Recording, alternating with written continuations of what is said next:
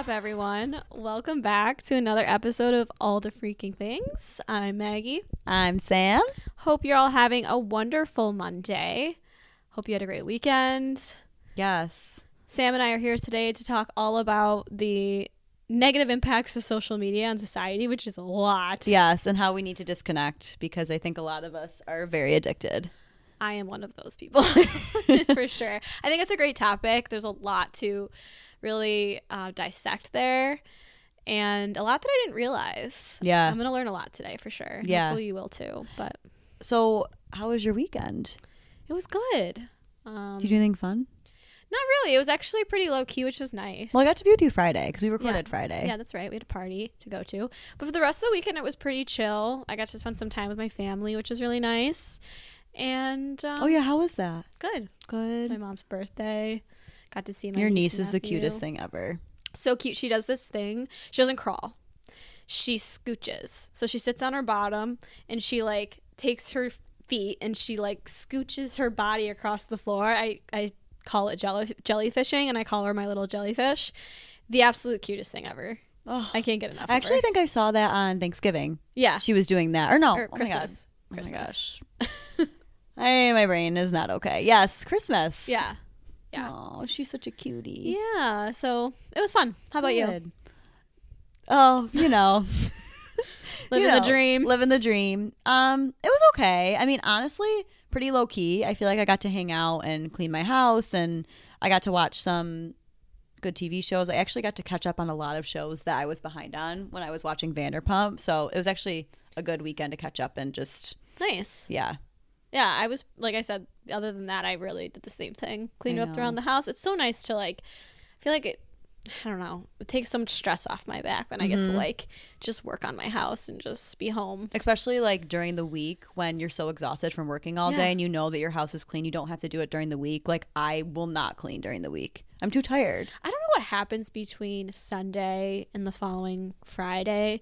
My house is just goes through a lot. Mm-hmm. Like Sunday, it's immaculate. Like you can eat off the floors. Yeah. And then by that following Friday, it's like a bomb went off in there. Do you typically vacuum during the week? Yes, I do vacuum because I have to. I have an 80 pound golden retriever. He's literally a walking fluff ball. But He really is. so I do vacuum depending on the week because, like, sometimes I'm like so overstimulated, like, I can't function during the week, depending. But for the most of the time, I try to vacuum. Like, ah, on average, I'll vacuum like twice during the week and like mm-hmm. twice during the weekend. So, like, four times total. Yeah. And I'll mop twice. wow. Yeah. You're cleaner than me. And I thought I was a clean freak.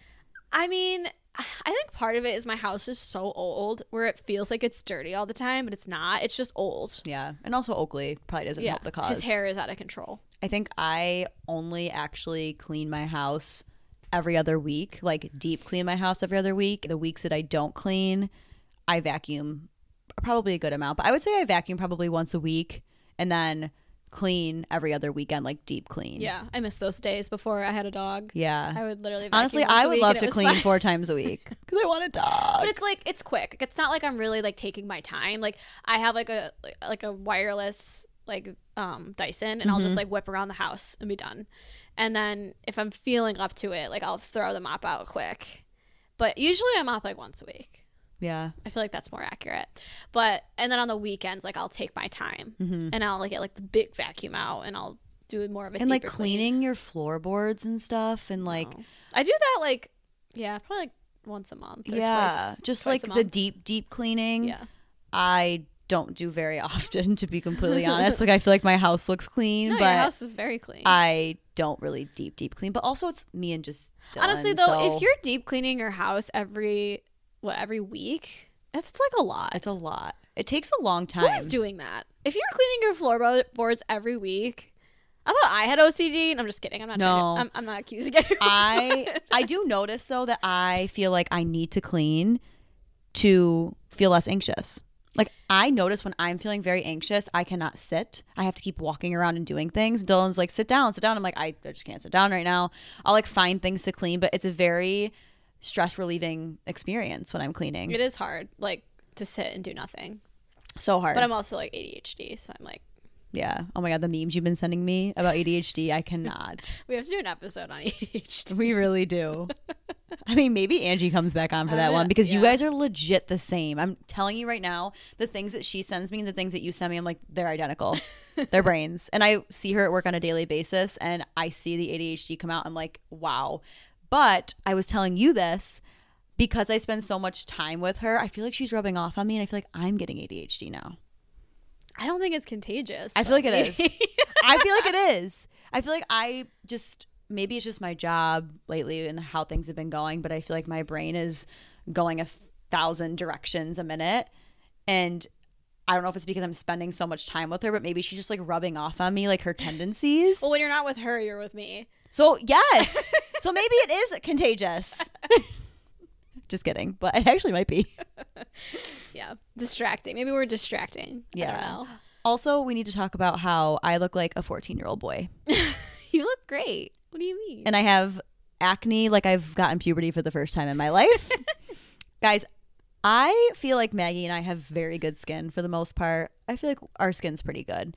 And don't know what happened to me this week, but I have like that cystic acne that's deep under my skin and it hurts to touch. My chin is not okay right now. I'm wearing a pimple patch while we're doing this pod. you look fantastic.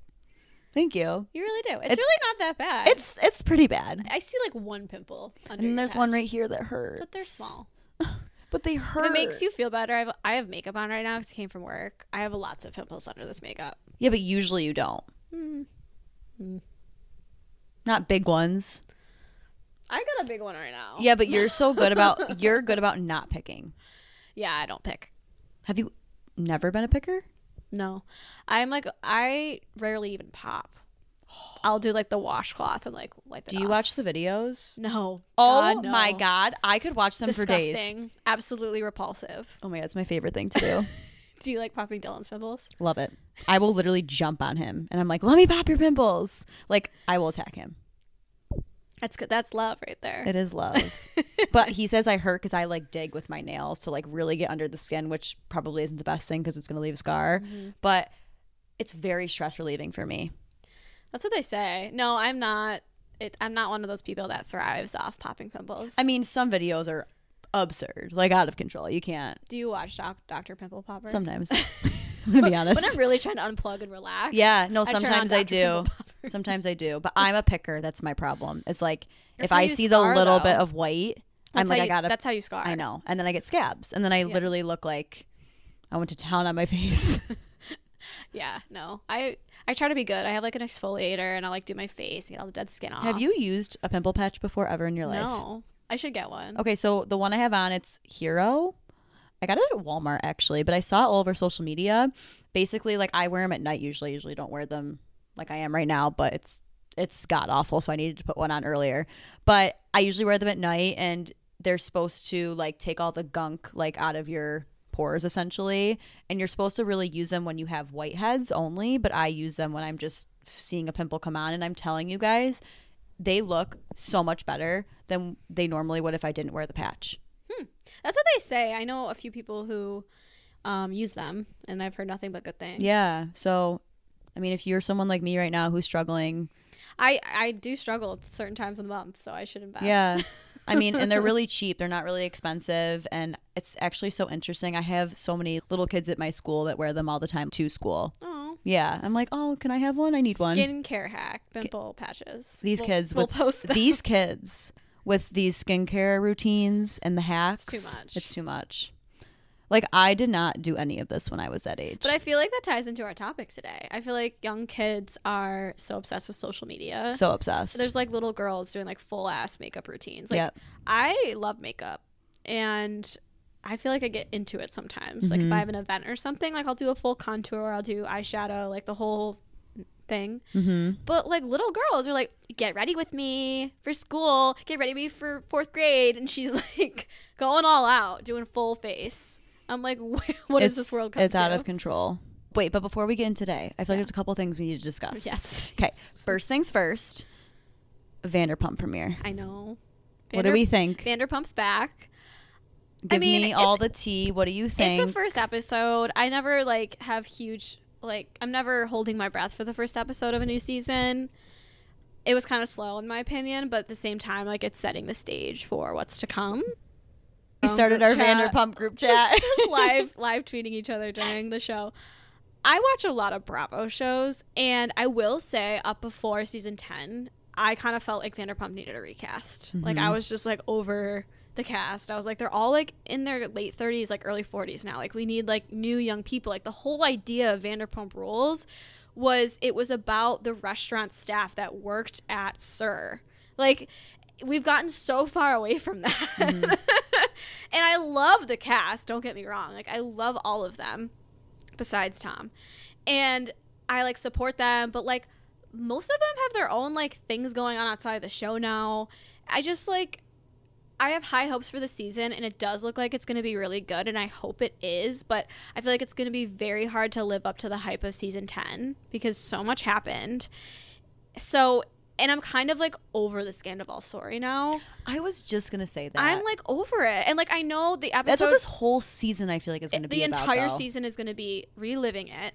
And don't get me wrong, like I understand why. Like the first episode is only three months after Scandoval, so it hasn't been that much time, like during like show time. I mean, it didn't happen in March 2023. Yeah, but they started picking up filming three months later. So but like you, it hasn't. you been think about it, it hasn't even been a year. Like Yeah. since that, like that's Yeah. There's still a lot I feel like they need to unpack. Yeah, and that's what's going to happen this season. But it's like I'm like over it. I Like. I want to move on. But I have to say, when the part of the episode that was going on when Ariana and all the girls were at Tom Tom and Ariana was there for the first time, and then like they showed like all the flashbacks of like her and Tom together and like all their memories, it literally hurt my heart yeah. to see that because I think like she's been acting so tough and so like f you and like don't mm-hmm. ever speak to me again. And like just being very like hard exterior. But obviously internally she's very much struggling. But it was like the first time where I feel like we actually saw emotion come from come from her about the whole Scandoval thing. And it hit me Like because besides anger. yes. And it hit me because I'm like that must have been so traumatic and upsetting for her. But also how does she already have a boyfriend? I know. like we were talking about that. I don't get it. You're not over the whole thing that happened with Tom. I'm interested to see their dynamic. They're still together. I heard she went on Call Her Daddy over the summer and I listened to the episode and it was a really good episode and I feel like I really got the inside scoop on like where her head was at with everything and that's why I know so many like Easter eggs like we were talking about like in our group chat. But I and like I hope and like he seems like a great guy, so I'm hoping that I don't know. I mean, I'm hoping the best for her. I just feel like it was Oh, a very 100%. quick, very quick turnaround. And I think Some for, in order, like that though. I mean, I guess like some people, in order to heal, they need to be with somebody to heal. Like that's just how some people are. For me, and how like I work and operate is that like I need to be by myself. Yeah. and feel good with myself before I give myself to somebody Yeah, else and I like agree. heal. So I think I don't know if that was like a crutch for her to Mm-hmm. help her through this like awful thing that happened with her and Tom, but I just thought it was a very quick turnaround. Yeah, and it's only been like it clearly it's only been three months, and she's And no still judgment. triggered by it. Yeah, and if that's how she coping, that that's how she copes with that type of situation. Like that's fine. Yeah. it's just interesting. Also, can we talk about Katie's hair? I'm obsessed with it.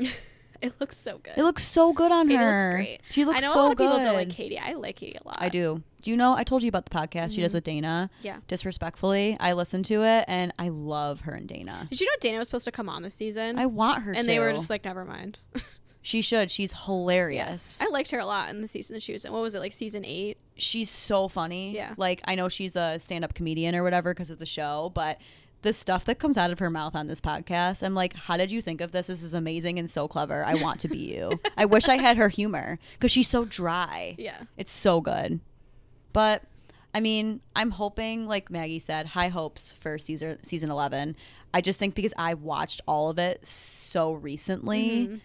it's all still so fresh to me. So I'm like, I'm in it. I love the characters. Like, I want to know more. But I'd see from your perspective, from watching it so long ago and like being in it for so much longer, I feel like Yeah. it makes sense to be like, we need we need and like. I, as we know, like I'm a Bravo fiend, so like I follow all the Instagram accounts, I follow all the Inst- uh, TikTok accounts, I listen to a ton of podcasts about it. So it's like it's been talked about over and over and over again for months now since You- March. You saw year. the Viall Files Yeah. interview. I didn't Tom listen to the Tom, whole right? thing, but I listened to a bunch of parts of it. Yeah, because I think Nick, I follow him on Instagram, Nick Viall. He like posted Yeah. a bunch of reels Moral story is Tom hasn't changed. at all. like it's the same shit, different day. Do we know if him and Rachel are still together? No, they broke up a while ago. Okay, so it's girlfriend now. confirmed for sure. Br- Uh, Bravo Queens posted today that he has a new girlfriend. and Oh, she's, she's okay. a model. Yeah, Thank piping God. hot tea right off the press. Thank God he did not go back to her though. That would have they been were together for a little while, but they eventually broke up, and I think that comes out during this season. Okay. Good to know. So we need to talk about two things. First one being Celine Dion, which Celine is your middle name. Yeah. Yes. Um, she has a documentary coming out and it's sharing about her recent health issues. Did you know about this? No. Okay, she has something called stiff person syndrome where she basically like can't move her body in certain directions and you're going to notice if you watch videos of her, she only can move like a little bit like of her neck and her head and it looks very weird, but apparently something like really bad happened to her and now she like can't move her body the way that she used to and she's going to talk all about it on this like oh, docu series wow. coming out on Netflix. wow. Yeah. And I love Celine Dion. I mean, I mean, yeah, I'm named after she's her. freaking she's ama- iconic. she's iconic. She's freaking amazing. Yeah. And I feel so bad for this woman that she had to go through that. But I want to know more about what happened because I I'd feel like she was very secretive about it. Journey is. I started watching Twin Flames. Oh, tell me, what do you think? Um, two episodes in, I, as you know, find cults fascinating. So I've watched quite a few cult documentaries. I've listened to a lot of podcasts about cults. I some could say a cult leader based on my personality assessment I took in the beginning of this pod, whatever. Um, so yeah, I feel like it's batshit crazy, but I kind of expected it to be. Yeah. You know what's so interesting? So Dayna, who we were talking about from Vanderpump, she's a Leo. Mm-hmm. And she talks about cults all the time and how she wants to be a cult leader. So I feel like this is a freaking Leo thing. Because I swear to God, she was literally talking the way you were talking about cults in our episode way back when. And then Yeah. Mm-hmm. when we were talking about it last week with your coworkers and stuff. Did you do that presentation Not yet? yet, not yet. When is it? It was supposed to be tomorrow, but I have another really big client presentation Oh. tomorrow, so that it you had, need to keep us posted. we had to shelve that, but You- it'll happen. Yes, please keep us posted. Maybe we can share our present your presentation on the pod. Yeah. I should have them video me like giving the presentation. That'd be amazing. That'd be so good. Okay, one more thing on Netflix, Griselda. It's a limited series. It's about this girl who lives in Colombia with her family and she ends up killing her husband because he's like being abusive and makes her do like some really bad things. And she ends up taking um, her three sons and her to Miami where she has a friend. And basically, she becomes this like big cocaine dealer and like makes a crap ton of money. And it's like all about her life and like raising her family and shit. all the connections that she has. And it like takes place in 1970s. So it's Oh, like a really cool. Yeah. era in time. We love it. It's so good. How many episodes are there? I think there's 10.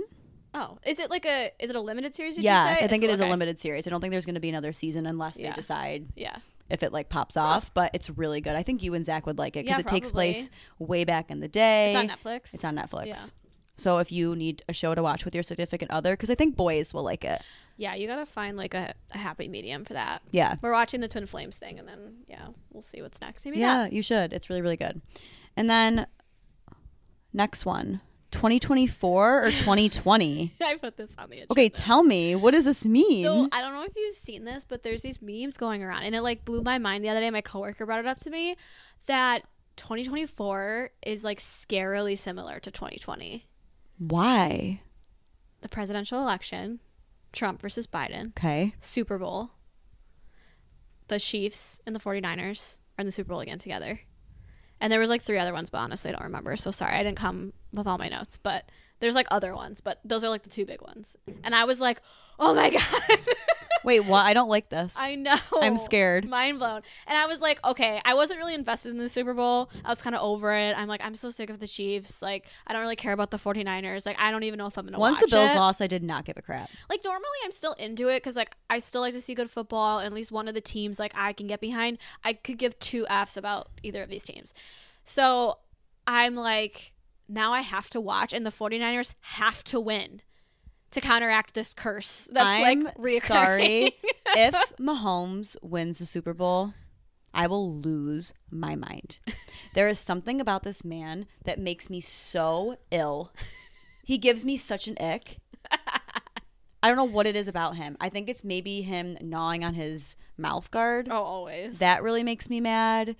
I don't really love his wife, so I'm sorry for people that like Patrick Mahomes and I his wife. There's just, honestly- there's something about him, and I don't know if it's because he's good and it makes me mad. it doesn't bother me. Like, on I wanted the Bills to beat the Chiefs for obvious reasons.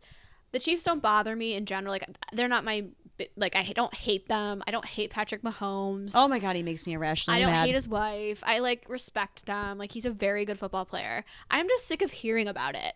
I'm just sick of like going on social media and all I see is the Chiefs. I see Patrick Mahomes. I see Taylor Swift. I see Travis, uh, Travis Kelce. Like, I'm just so sick of hearing. well, maybe that's it. part of the reason I'm over him because he's all over social media. Well, I'm scared about this 2024 2020 thing. Isn't it sketchy though? It's so sketchy. I'm guys. I'm worried. If another pandemic happens, we're moving to an island. Oh my god, I'm done. it gives me anxiety. I'm moving to the mountains, and you won't hear from me. but you know what though? I low key honestly thrived during COVID. I mean, I did. I Ish. did. Ish. I was so content. I was for a while. Then summer, summer sucked. Like Summer did. You're during right. During like the winter months, it was fine because it's like, what are we gonna do anyways? Yep. But summer came, that sucked. Like I got to play Sims. I got to eat whatever I wanted, drink whenever I wanted. I just felt like I was really okay with life. Yeah, it was pretty good. And I wasn't really, I mean, of course, like I don't want to take away from the fact that people were getting sick and dying and like that's horrific. But I was just very content with how things were going for myself. so I'm all set. I mean, I don't obviously want another pandemic. I I feel like I really got my shit together though during that time period. Yeah. I didn't. I feel like I was actually probably going downhill. I gained but like ten pounds. Yeah. 'cause I did nothing but eat and drink. I just made banana bread every day. around. That's all I did was make banana bread. I banana made bread. gourmet meals every night because I had nothing else to do. Yep. Oh, Yeah, well, good times. to, to better things now. Yeah. Should we get into it now? Yeah, let's do it. Okay. So we are going to talk about um, basically breaking away from social media's grasp. So I feel like we should start by discussing our personal experience with social media. So, Megs, you want to start with kind of your experience with social media? Um, when did you start using the apps? Give us your life story when it comes to social media. Yeah, I think one other thing I just wanted to add before I got into it was like social media it has completely changed our society. 100%. Like if you go back even 20 years ago, it looked completely different than it does now. If you go back even 5 years ago, 10 years ago, 10 years from now, it's going to be completely different. Like I I'm kind the- of scared to see what it's going to look like 10 years from the now. way that it's already like impacting kids it's absolutely wild and i just think that it takes a way bigger toll on your mental health than people realize because it because it becomes so ingrained in our society it becomes like a day-to-day thing it's just like one of those things that you do every single day Mm-hmm. just like you get up every morning and you brush your teeth and you make breakfast and you drive to work and you stop and grab coffee on your way social media just becomes part of that daily routine I mean, it's a part of your morning routine. I know more Yeah. people than not that the first thing they do when they It wake is- up the is first look at thing all their I do apps. is I pick up my phone and like check my notifications. Yep. Every day. I'm It's guilty so of that too, though. Yeah, and it like you don't realize like the psychological impact that that has on you, and I feel like subconsciously too. Mm-hmm. Like the way that we look at ourselves in the mirror now, I feel like is distorted because of what we see on social media every day.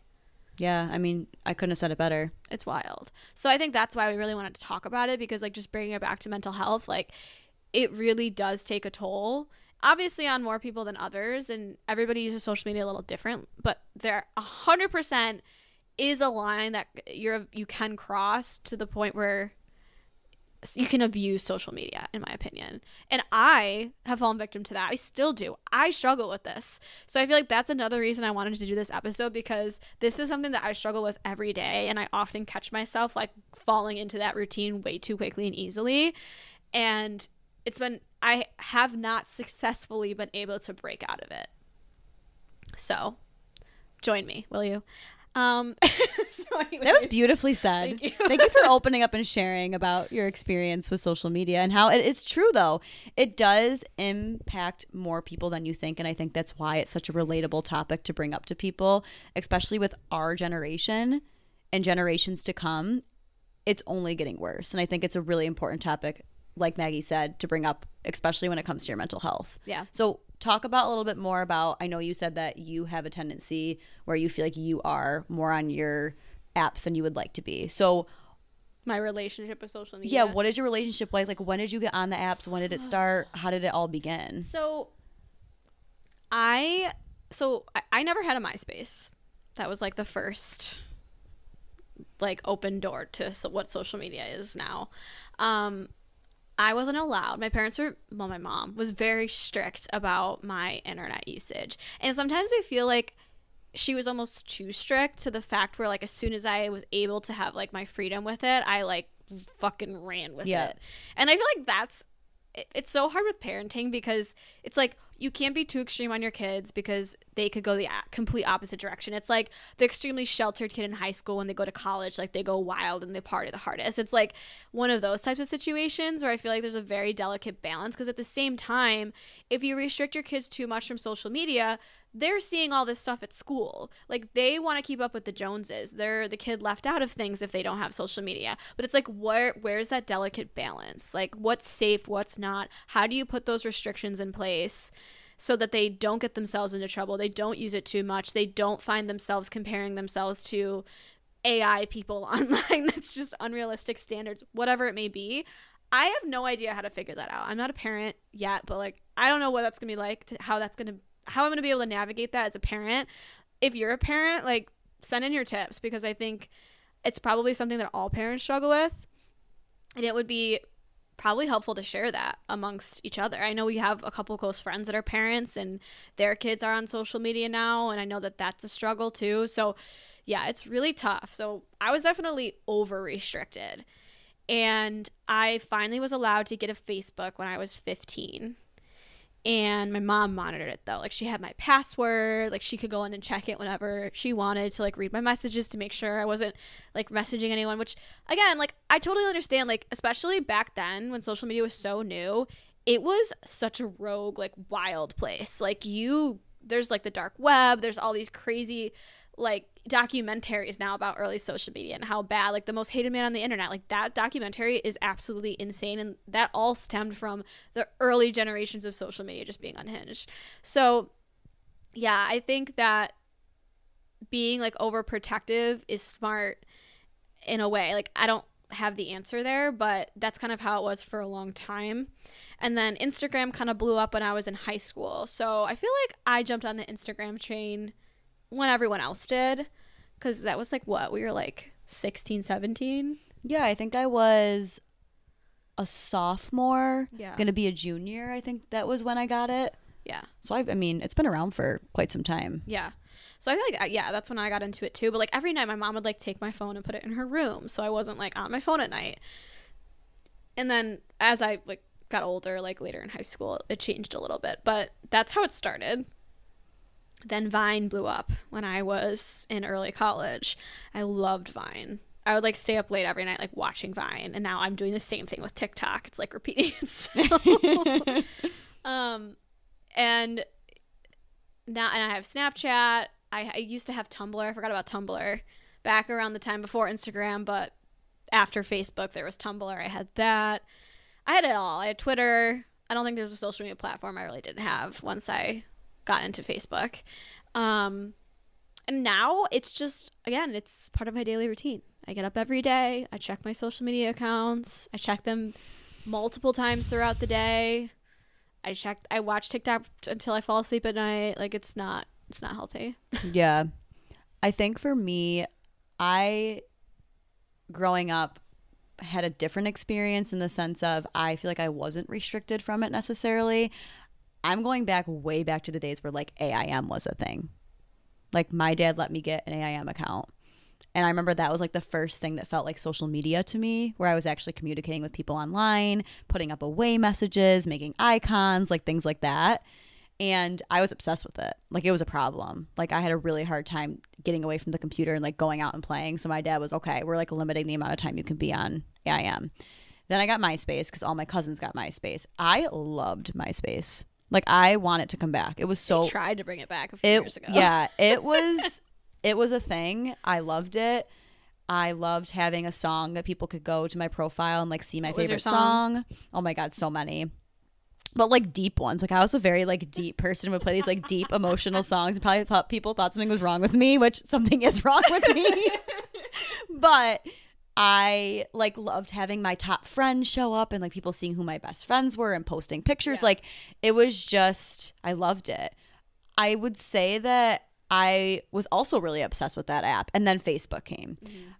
I liked Facebook, but I was never a huge Facebook person. Can we like take a trip down memory lane for a second? Yeah. Do you ever see your memories on Facebook of like the cringy The cringy lyrics that you I post? Oh yeah, like these ominous lyrics that would make people like think like, is she okay? Yeah. Like, Like what what were we doing? like I had a crush on a boy and he didn't like me back, so I'd post this like my cousins and I still like, send each other music ones all the time. Like what? were we okay? We were not okay. No. And then you remember we'd be like, like my status to to rate me.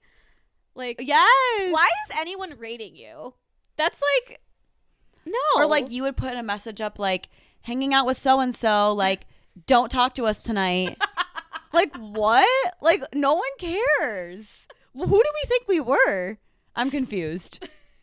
It was insane. the fact that I put a status out there so that men would or I guess I would like men's statuses so that they would rate my physical appearance online makes me want to yeet myself out the window. What the fuck was wrong with me?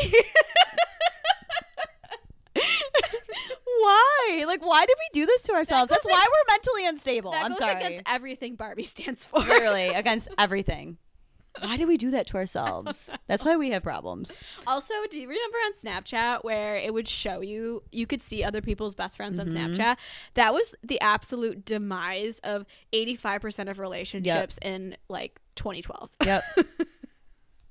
I loved it though. It exposed so many people. It ratted out so many people.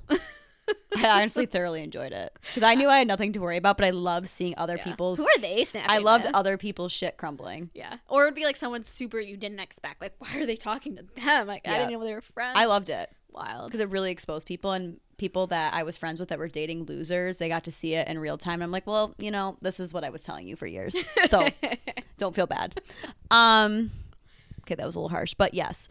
Anyway, so yeah, I mean, I had all the apps too. I Twitter, Instagram, Snapchat. I was a huge Twitter person for a while. I actually deleted that app a long time ago. Haven't been on it since. I really only have right now Facebook, Snapchat, and Instagram that I still religiously check. Mm-hmm. I never got a TikTok. Still really proud of myself. I still think about getting it sometimes. I'm like, you know what? I'm making a stance. I'm not getting a TikTok. I have learned so much on TikTok though. I know. Like so much. I know. But I just it's like another app that I know that I would check and be addicted to and I feel like I already have addicted tendencies to these other apps that I'm using, so I just don't want to put myself through that. Yeah, I have a Twitter. I don't ever tweet, but I'll go, well, I should say X now, whatever the fuck it's called. Um, but I will go on there to like keep up with like hashtags and stuff. Like I'll watch like if I'm watching something on live TV, like Yeah. I want to see like what people are talking about. Yeah. So I'll go on there for that. What but- app do you think you use the most out of all the apps? time spent? Probably TikTok. But I open Instagram a lot throughout the day. I just like check it. Um, and I actually go on Pinterest a lot. Yeah, about to say you're a Pinterest girl. Mm-hmm. I feel like mine is Instagram. I could probably get rid of my Snapchat and be content. Yeah, I mean, I'm not addicted to Snapchat. Like, I don't like. I just I like it to talk to my friends, Yeah. but I'm not like checking it. Like, I only look at it if someone Snapchats. You know what me. I want to start doing? We should start doing this. I love the whole voice I memo know. thing. I know because it's kind of like Snapchat, only you're just doing it through like a text, Yeah. like essentially. And that's I feel like the main reason why a lot of people are using Snapchat now, because a lot of people are doing the videos where they just like update their friends and send it as a video. The voice memo thing is something I'm really about, and I kind of want to try it. Yeah, we can try. Okay, Let's do it. we'll do it tomorrow.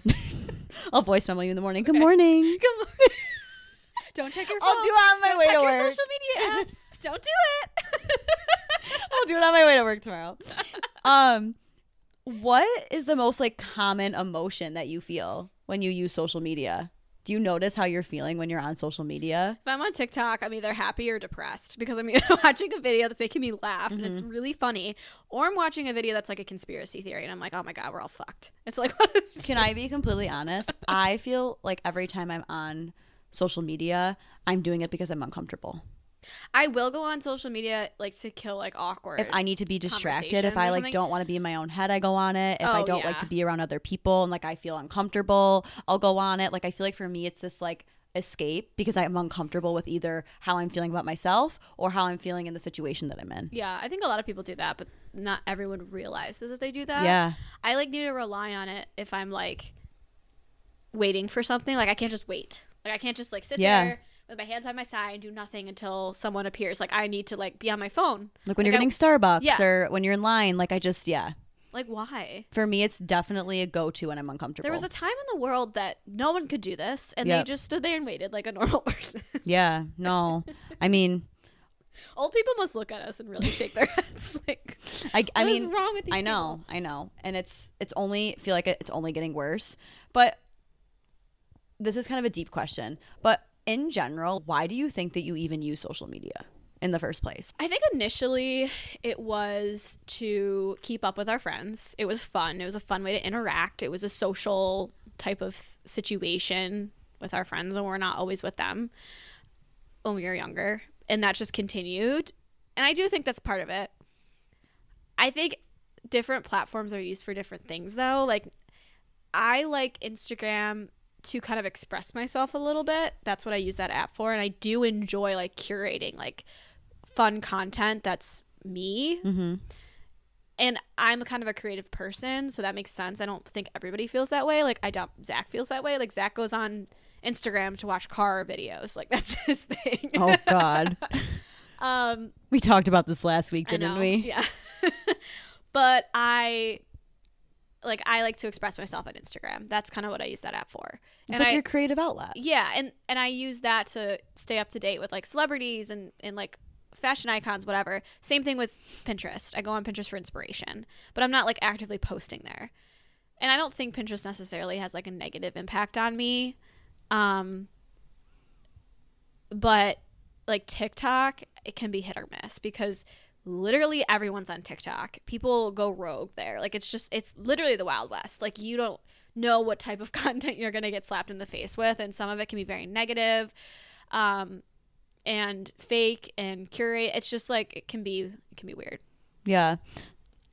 I feel like I use social media for a host of reasons. I think it's very similar to Maggie in the sense of originally when I got all these apps, it was to connect with friends. I feel like I use Facebook actually now to connect with people that I don't see very often, which I think that was the whole point of Facebook agreed. originally. Yeah. So I feel like I'm actually going back to that where I'm using Facebook for its actual purpose. My family's like all over the Right, country, so it's right. like nice to have that. and I like just like connecting with old friends and people that may not live near me anymore, things like that.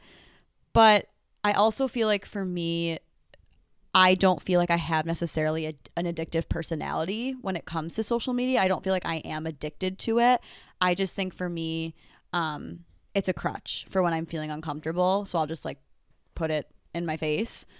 But I'm not someone that like feels like I always need to check the apps or like always post things, like things like that. I just don't care. But I do think that social media in itself, it's a double-edged sword, which we'll get into a little bit later, but I think there has been a lot of positives specifically for me that have come out of social media. I've learned a lot of things. I've met a lot of new people. I've learned a lot about things that I'm really interested in. So I do see a lot of benefit to it. And that's mainly the reason why I use it because I've learned so much Yeah. from so many different accounts. I agree. And like that's kind of for me, like I, I feel like I didn't fully answer your question, but like I use Instagram to kind of express myself and to gain information. I use TikTok to gain information, but primarily for entertainment. Mm-hmm. And I abuse that because I need constant stimulation. I have like really bad ADHD. Mm-hmm. So if I'm not constantly stimulated, I feel like my head's going to explode. Yeah. So I will grab my phone, open TikTok to kill time while I'm waiting for something. And I do it way too often. But I feel like I need to learn to like unstimulate myself. Yeah. and I don't know if it's harder for me because I do have that learning disability. And I should probably do some more research into that and like figure out other ways. We need to do an episode on that. I know. We do. Um, but for me, that's a crutch. Yeah. I like have a really hard time just sitting in silence and doing nothing. Mm-hmm. I can't like watch a movie without like picking up my phone. I can't like go to the bathroom without my phone. Like I can't. It's hard. Do you feel like you use social media like at specific times throughout the day or is it more so consistently frequently throughout the day no matter what is happening? Like is there specific times if you're going to Okay.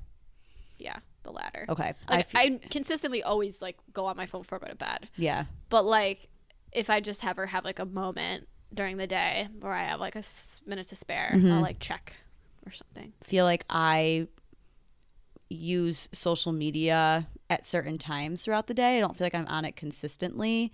I don't feel like I'm ever really on it at work at all because I'm just really busy. But I think in the morning, my go to is to check my phone like first thing in the morning. And then sometimes at lunch, I will check my phone. But I feel like a majority of the time, I'm on my phone is at nighttime, like before I'm going to bed and like winding down, which they say is the worst thing I for you. know, I agree. And like I don't but like I'll take my magnesium which helps me go to sleep. Mm-hmm. I'll like get in bed and I'll watch TikTok for like 15 minutes and I get tired and then I go to bed and it's fine. Yeah. So like I know that's bad for you and like Zach's like, "Oh, it's stimulating your brain so you're not going to be able to fall asleep." But I'm like, "I get tired and I want to go to sleep." Like I Yeah. feel like it's working. Yeah. I know. I mean, Dylan does the same thing. He's on his phone till he falls asleep at night. And for me, it's like I put my phone down and then I fall asleep. Like I never fall asleep to watching videos. yeah, see, you're like Zach. Yeah. Like Dylan. Yeah. I just like will put my phone to the side. I'll sit there for a few minutes No, and I then I'll fall asleep. My br- my I'm screaming internally. Like I can't just like have peace and go to sleep. like I know. I mean, there is no peace in this brain. I know. it doesn't exist. I- but I know that feeling. Maybe I don't know how you feel on a daily basis, but I've been there. And sometimes, like, you just need that stimulation to fall asleep. Yeah. It's almost like a soothing thing for people. That's what I think it is. Yeah. I don't know. Yeah.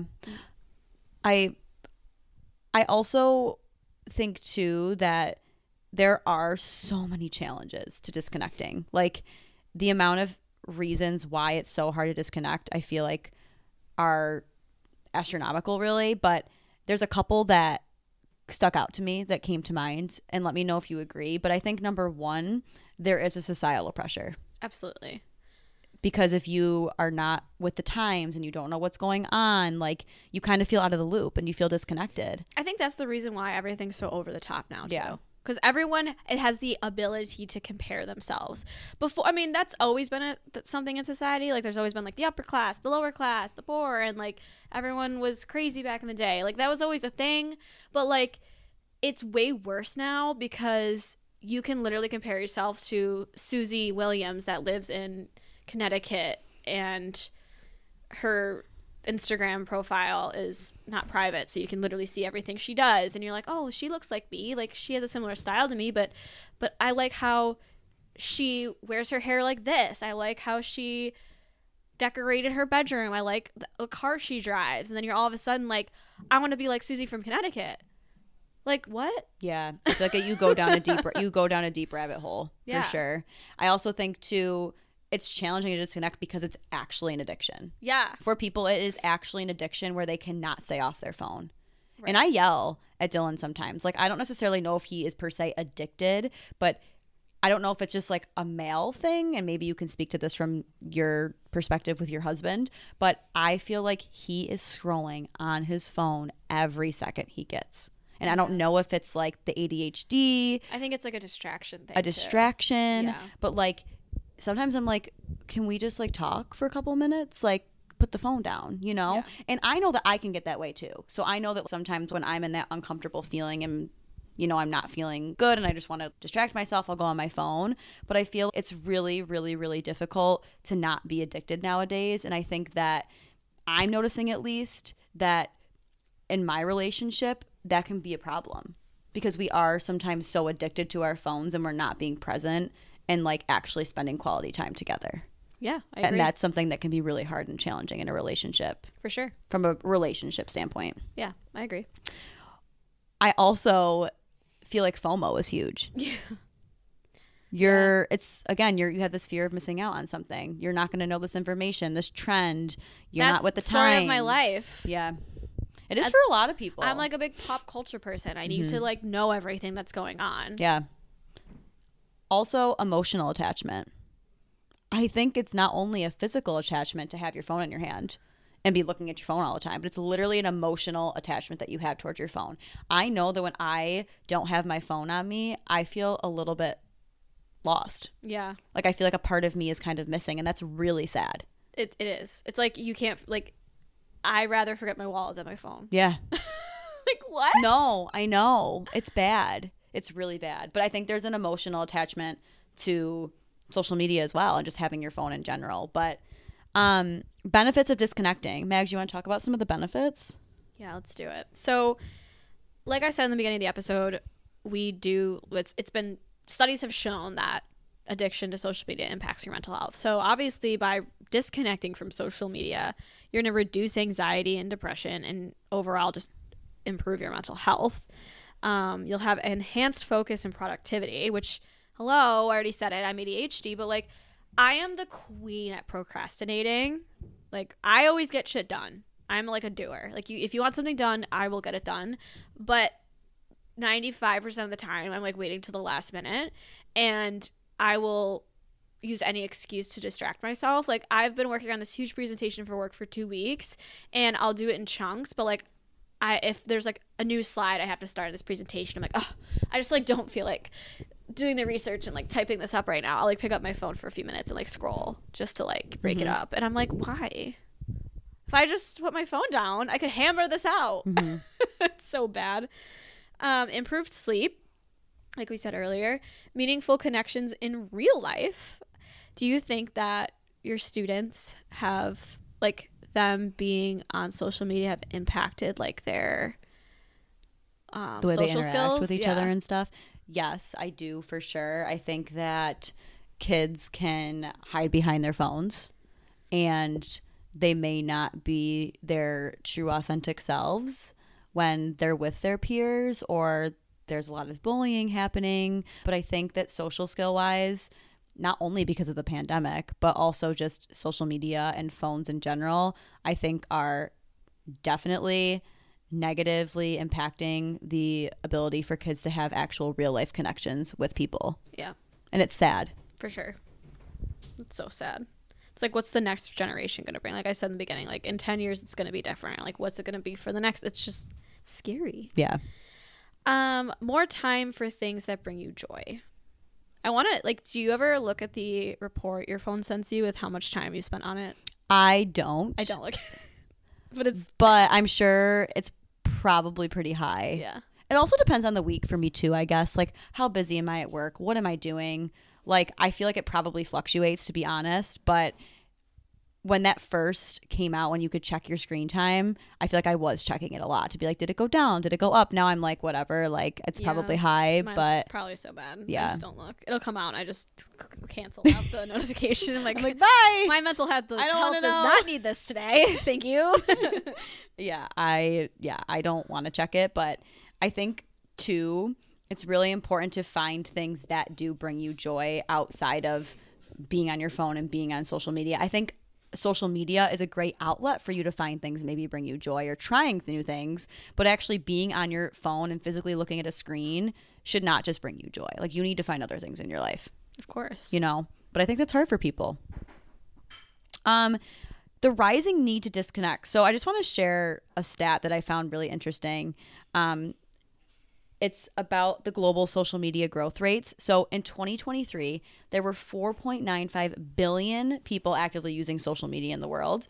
And this is an increase of 7.07% year on year from 4.62 billion in 2022. So back in 2015, I think there were only like 2.08 billion users. So that's basically an overall increase in users of 138.2% in just eight years. So that just proves to you how increasingly social media has become ingrained in our lives. Agreed. And I think with like the younger generation, more kids are on social media than they were with like our generation. Yeah. But seeing that number and Yeah. the growth, like that really stood out to me because I know that social media is obviously a problem and people are very connected to it, but actually seeing a statistic like that and seeing that number, that really like hit home for me. Like this is an actual worldwide global issue. Yeah, absolutely. It's scary. It's so scary. Like I'm worried for my children. I know. We're doomed. um, but I think screen time in general for kids, like we kind of mentioned earlier, like it does really hinder their ability to create those meaningful connections and relationships. And I think we kind of touched upon this as well earlier, but like the lens that social media portrays, it's not always accurate. And like it can cause children and young adults to want to look a certain way or be a certain way that's just not necessarily real. Insecurities. And that's why we have so many mental health issues nowadays and insecurities. And like, I think mental health, not to go on a tangent here, I think it's always been an issue. I think it's become more prevalent now because we're more open about it and we're speaking about it more. But I think in general, the rise in mental health disorders and issues is becoming more of an issue because of social media. Agreed. Yeah, for sure. And that's really, really unfortunate because I feel like it already puts kids in a bad place of like, okay, you're a kid and like maybe like everything's going great for you in your life, but then you have social media and something can happen on social media or you see something on social media and then they can go into this place that would cause them to have some mental health issue. And they if they never had the social media in the first place, they would have never maybe experienced that and they would be okay yeah. you know? And then I want to just talk from like a teacher's perspective, but schools in general, like we do use a lot of technology on a day to day basis. So I think it is harder for children these days to not be on screens as much as they are because, like, being a teacher, we use Chromebooks all day long. Like, we give them assignments, they're watching videos, they're doing research. Like, it's so hard for kids not to be connected to technology in general.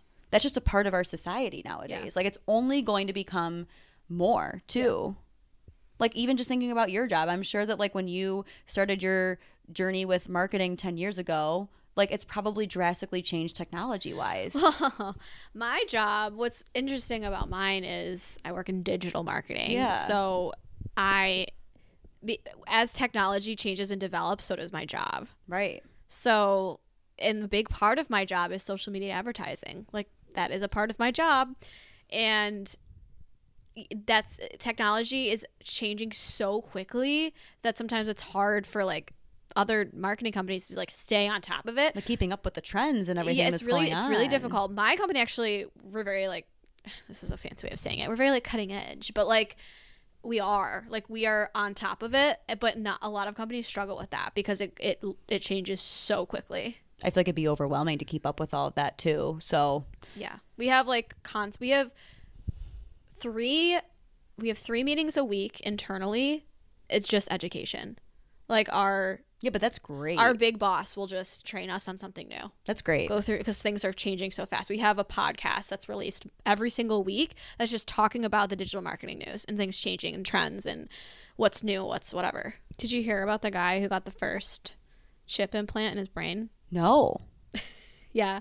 I think like Elon Musk funded it or something, but like a person got like a chip implanted in their brain that's like AI powered that I don't even know how it works, but like it essentially like helps them like analyze and forecast numbers and like trends and all this shit. But I'm like, can't we just use ChatGPT to do that? Like why do we need to implant a chip into someone's brain? Like that's a little extensive, like don't you think? Like why are we doing things to people's brains? that is a little extreme i'm not like gonna can lie we can we touch some grass, guys? Like we don't That's intense. Yeah, I definitely would not be a fan of that, but I do love ChatGPT. We there's like a bunch of tools now, like AI School Magic, where it basically generates report card comments for you and parent emails, and I'm like, this is amazing. So our like company, we have like very smart people that work there, but they will like use the AI models and we'll create our own like coding systems with the chat That's GPT models and like we'll ask it to do like something very specific. Like, hey, can you forecast this company's data for 2025 using these numbers, cross referencing seasonality with this percentage, weight these numbers differently, and it will like do all this crazy shit. I'm worried, but also looking forward to seeing what technology and social media have to come for us because I think there will be a lot of benefits. I think it's always going to be a double edged sword. Let me put it that way. I think it's always going to be something where like there's going to be positives that come out of it and there's going to be negatives that come out of it. Negatives being why are we putting chips in people's brains? Yep, 100%. So, have you heard of a digital detox? No, but I need to do one. Okay. So tell me about So it. I actually found this really fascinating and I love the way that they worded this. So, a digital detox is when you completely abstain or intentionally reduce your time using electronic devices like your smartphones, computers, TVs, tablets, all that fun stuff. The idea of basically uh, digital detox is to disconnect from the online world and focus more on the present moment without distractions. So, some signs that you might need a digital detox in your life. There are a bunch, but I think that these really um, bring home the issues with social media. And if you're somebody that's noticing that you're experiencing a lot of these feelings on a daily basis, this is definitely something that I think you should try to implement in your life. But if you feel any of the following when you're engaging with the online world, you know, it's time to say goodbye to social media and technology for at least the time being. So if you're feeling a lot of anxiety, a lot of stress, um, depression after checking social media. Maybe you feel like you're socially withdrawn because you're constantly on your phone checking social media. Urge to check your phone every few minutes. Trouble concentrating and staying focused on the tasks that you're trying to complete. Imposter syndrome or feeling insecure about where you are in your life. Disrupted sleep or feeling obligated to respond immediately to emails and text messages. Those are all good indicators that a digital detox might be good for you. So, Mags, I want to know did any of those resonate with you specifically? Yeah, I would say I have feeling the need to like check my phone very frequently. Yeah. one. I'm not great at texting people because like I'll I'll get a text message and I'll like look at it and I'm like, ah, I just don't feel like answering right now. And I'll like open another app and like scroll through and then I'll forget about it. That's how quickly I get distracted. I'm more of a person that actually likes phone calls and FaceTime over text messages. I do too because I'll answer you. Yeah. Literally. I feel like text messages, you know me, I'm the worst with group chats. yeah. I do not disturb all my group chats because I get very overwhelmed. Like if I see like 57 messages, I'm like, oh, I'll text Maggie and be like, so give me the 411. notes. Like, tell me what's happening. Yeah. I just get very overwhelmed. So I love a good FaceTime or a phone call. And that's why I think voice memos would be great because if I see a voice memo pop up, it's kind of like a call, but as a text message. So I, I feel like I would be more apt to answering, but I'm really bad about texting as well. I think, too, I can sometimes get a little of a little bit of imposter syndrome, like being Story of my life. insecure about where About I'm at in my life. Yeah, like I feel like I feel that the most Mm-hmm. when I look at social media, especially because I feel like a lot of people present the positives on social media. I think we have gotten better in the direction of showing real, raw, authentic feelings and emotions and things that are happening in our lives on social media. But I think we are more adept to showing the positives and the things that are going well. So when I constantly keep seeing those things that are going well for people, it puts me more into a dark place of like, well, I literally have nothing together. I'm sitting here looking at all these things, wishing that I could have that, and not really being grateful for the blessings that I do have in my life. So that for me is a big issue Yeah. that I've been noticing just as I'm reflecting on social media and my use and what I'm Yeah. looking at. I'll get like that sometimes too. Like when it comes to like clothes and like house, like people's houses and stuff. Mm-hmm. I'm like, I want that. Yeah. Or just like if someone's always posting about going on vacations and they're just so Traveling, happy. yes. And I'm like, what? Like, I just don't understand. First off, where are you getting this money from to be traveling all the time? I just want to be a travel blogger. Yeah. that too much to ask for? But like, I just think the like the constant like posting of pictures and being happy and like I don't want to take that away from people. That's not what I'm trying to say at all. I just think sometimes we are so quick to put all those beautiful happy moments up that are happening in our life, but sometimes we don't show the real things that are happening and Yeah. how like life is really hard. So for me that can be difficult. Um to actually do a digital detox, there's a couple things that I found that you can actually do to um, do that for yourself. So I think the first thing that's really important to know is that you need to set a goal. Which going back to our smart goals, guys. yeah. um, basically just creating boundaries for yourself to making sure that you are using technology in an appropriate way that benefits you. And like I'm only gonna go on it at this time every day. Yeah. And then setting realistic goals and then creating healthy boundaries and limits. So um, I came up with some ideas that maybe could be beneficial for you if you're someone who um, needs some ideas or times that you can create limits limits for. So for example, like when working out. So if you want to get the most out of your workout, try to avoid any distractions. Like if you like to listen to music while doing so, you can download your music beforehand and set up your phone to airplane mode so you don't get any notifications. Mm, I put my phone on do not disturb a lot. Yeah. If I'm at the gym. Yeah, which I feel like that again for me, I could be better about that because I think sometimes when I'm like taking a break between a set, I'll just start scrolling and I'm like, wait, I've been sitting here. I do 10 that minutes. sometimes. I do that sometimes. And I'm like, okay, I need to actually get back to working out. Like I I do that a lot, so I really liked that tip. I thought that was a really good one. And then before you go to sleep, they say that basically like you should recommend cutting off screen time 30 minutes to an hour before I bed. know. Zach did a sleep study and they said that. And he's like, you needed, you, and then he, of course, he's He like, did a sleep study? yeah, he did. Really? Yeah. Like recently? Within last year, yeah. Oh, really? I didn't know Uh-huh. that. He was fine. Nothing's wrong with him. But What did they think? He had like sleep apnea or something? yeah, possibly.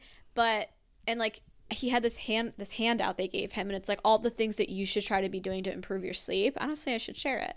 But one of them was getting up at the same time every day, like even on the weekends. That would be so hard for me. So I do that. Like almost every weekend, I get up at every almost every day for work. I get up at like six forty five, seven o'clock, and then for work for I can't talk on the weekends. I get up at like seven thirty. So I guess it's like within the same hour. yeah, but that's hour. like yeah, that's like not even an hour. But Like I have an alarm that goes off. Like, I get up at 10 and I wake up at 7 during the week. So I need to be practicing but anyways, off on that tangent. But one of them was to put your phone down like an hour before going to bed.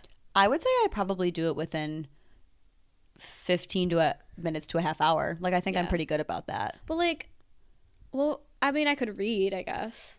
Yeah, maybe we just need to like get something in front of you that feels like you're still stimulated, but it's not your phone. But I like look forward to watching TikTok in bed.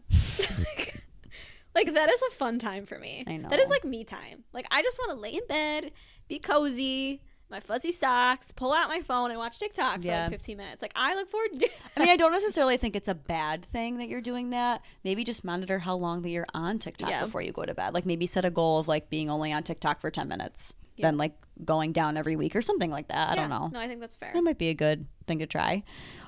When you're waking up, you never really know what you're going to encounter when you look at your phone. So they say that like seeing bad news as soon as you wake up in the morning can trigger your stress response. Yes. It can leave you feeling really anxious all day. They say allow yourself some time to wake up without distractions and enjoy the present moment. I think setting up a morning routine where your phone is not a part of that until you maybe get into your car and go to work, that's something that I really want to try. Yeah. Like getting up and not checking my phone right away. Yeah, I think I would still check it for like texts because like you never know, like there could be something like, Right. important. But maybe like social media aspect, like don't go on the apps till you like maybe That's you a- get to work or That's something. hundred percent attainable.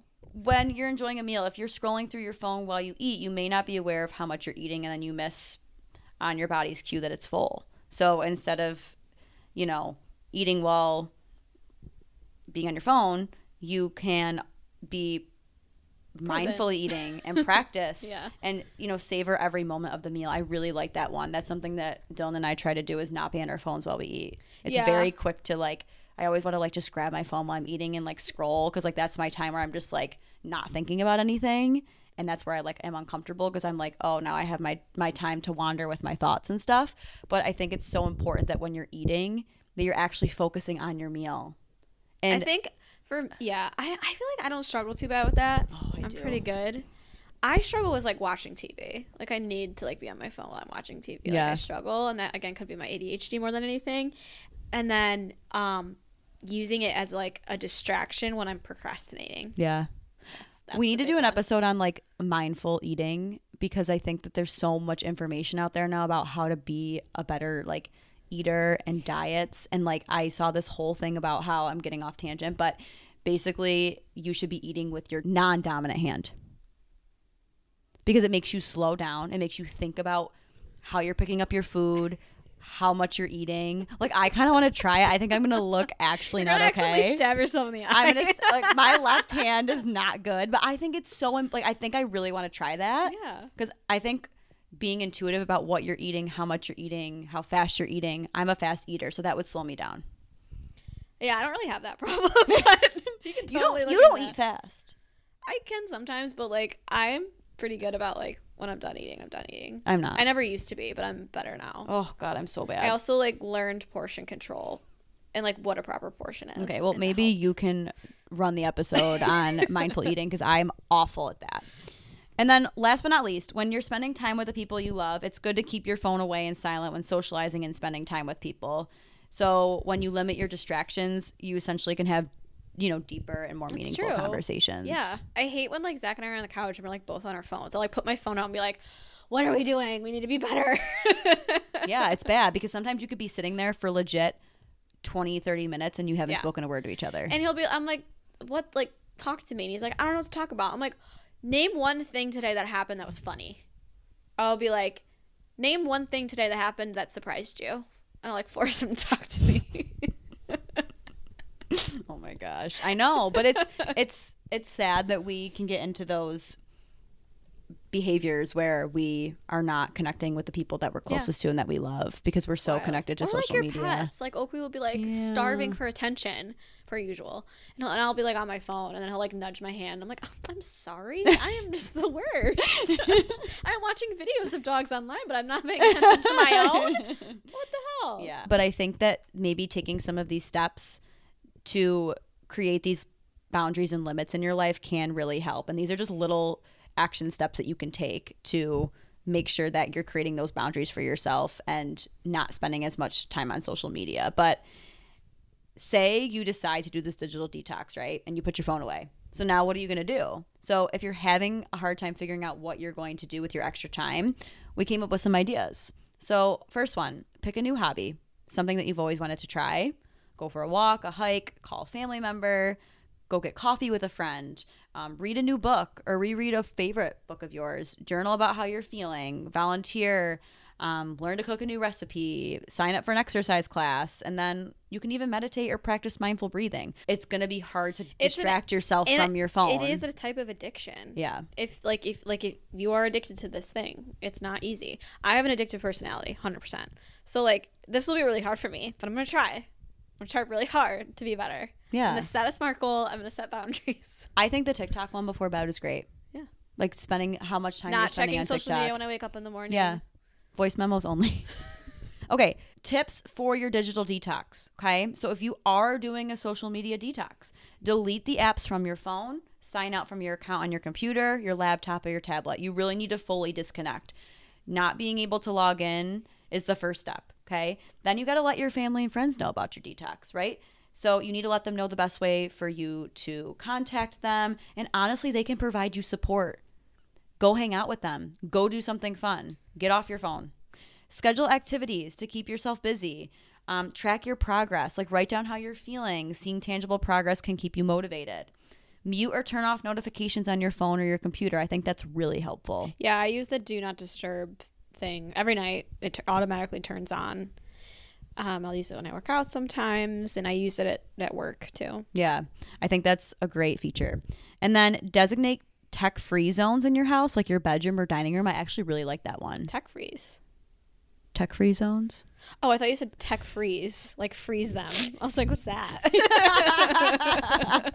yeah no but i think like honestly a great place would be the kitchen for me yeah, and when I'm dinner eating and keeping my phone in the other room. That would be a really mine needs to be the couch. great place That'd for be me. really hard. Yeah, that'd be really difficult. And then remember why you actually started this digital detox. If you feel like the need to check your phone throughout your detox, think about how you felt before you started it and then why you decided to take a break. Think about the reason why you're doing it, how you felt before starting it, and think about where you're at now. Do you feel more lighter? Do you feel better about yourself? Things like that. And then I think that's it for digital detox. is one more. There is? So the iPhones have the ability to set time restrictions on apps on your oh, phone. Oh, yes, I forgot about that one. Yeah, so this is a big one. I, sh- I should probably just do it.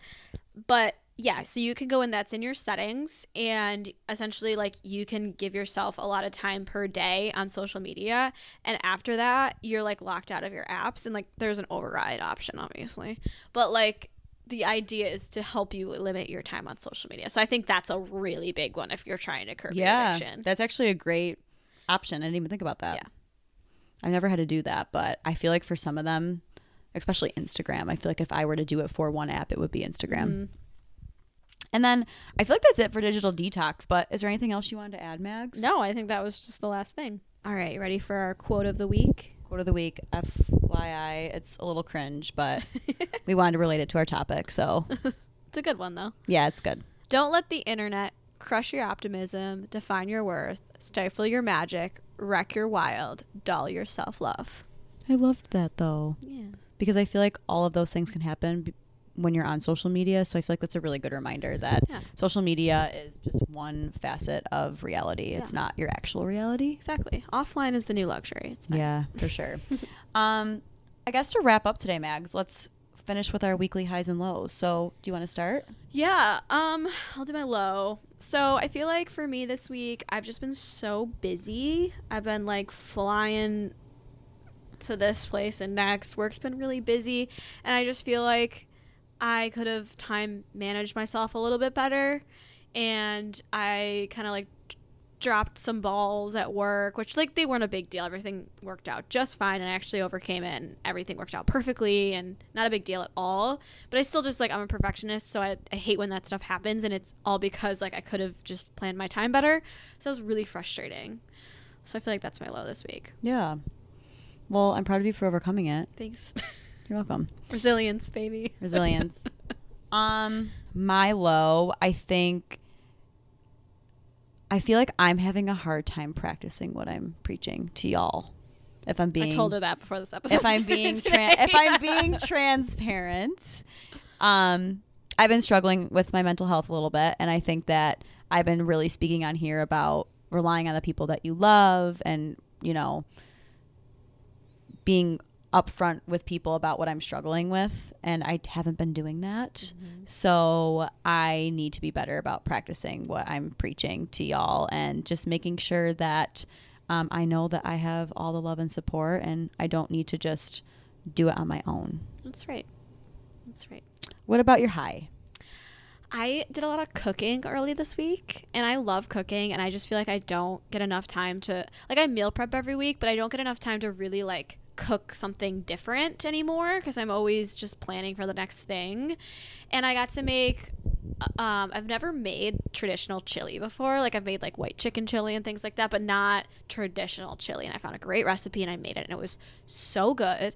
And then I found this great recipe to make these chicken power bowls and I made my own sriracha like dressing to go on it or chipotle, sorry, not sriracha. Chipotle dressing Ooh, because sriracha mayo just isn't spicy enough for me anymore because my spicy tolerance is like through the roof now. yeah. Um, and so I bought like the chipotle um, canned uh, peppers and the adobo sauce, and I Oh, made they're like so spicy. yeah, I made my own sauce, and it was so good. So that was just really fun. Yeah. I love that. Um, my high this week, I actually feel like it's very similar to Maggie's in the sense of cooking. I have an insecurity about cooking and making sure my meals are cooked to perfection. So I'm really hard on myself when it comes to that. But I made two new dishes this week that Dylan really liked and he really like was good about being like, wow, like you really worked hard. These are really good. I made a like stir fry. Ooh, And then I made this chicken with sun dried tomatoes and spinach and broccoli and a creamy sauce with cauliflower rice last night. And it ended up being really That's good. great. Yeah. So I feel like I am also being really good about not being so worried about over spicing my stuff. Like I Mm-hmm. feel like I'm very like minimal when it comes to spices and I feel like the whole point in making a good dish is you need a lot of spices. Oh, I overspice. So Sometimes I, I- go a little crazy on the Yeah, garlic. I feel like I need to be better about knowing that like the more spices the better. So I've been really pushing myself with the spices and just like kind of winging it and not putting so much pressure That's on the love meal. about cooking. And I feel like it's been better Yeah. because I'm not putting so much pressure on it. I'm just kind of like winging it. Yeah, that's the best. Yeah, so I'm proud of myself for my meals too. Look so we have the same high. Just a couple Martha Stewarts over Yeah. here. if you want the recipes, let us know. Absolutely. Um, That's it. yeah, Yeah, but well, we hope you guys enjoyed the episode. yeah, and please share your thoughts with us. Yeah. And DM us, share your thoughts. We Yeah. know if this episode was helpful to you in any way, or if you have any tips and tricks that you've tried that's been helpful. Also, like what I said in the beginning of the episode still stands. Like as a parent, if you have tips and tricks that you use to help your kids, like detach from social media, share that with us. We'll post it on the Instagram. Also, we need to hear from y'all about future episode topics of interest. I mean, we have a bunch in our bank, but we really want to talk about things that fuel you guys and what you maybe want some information on or help with or whatever the case may be. So please reach out because we want to connect with you. We want to make these episodes worth your time. Absolutely. All right. Well, thanks, guys. I don't know if I said follow us on Instagram, but do that. And TikTok. And TikTok, like and subscribe, all the things. yes. All the freaking things. all the freaking things. All right. Well, see you next week. Yes. Bye.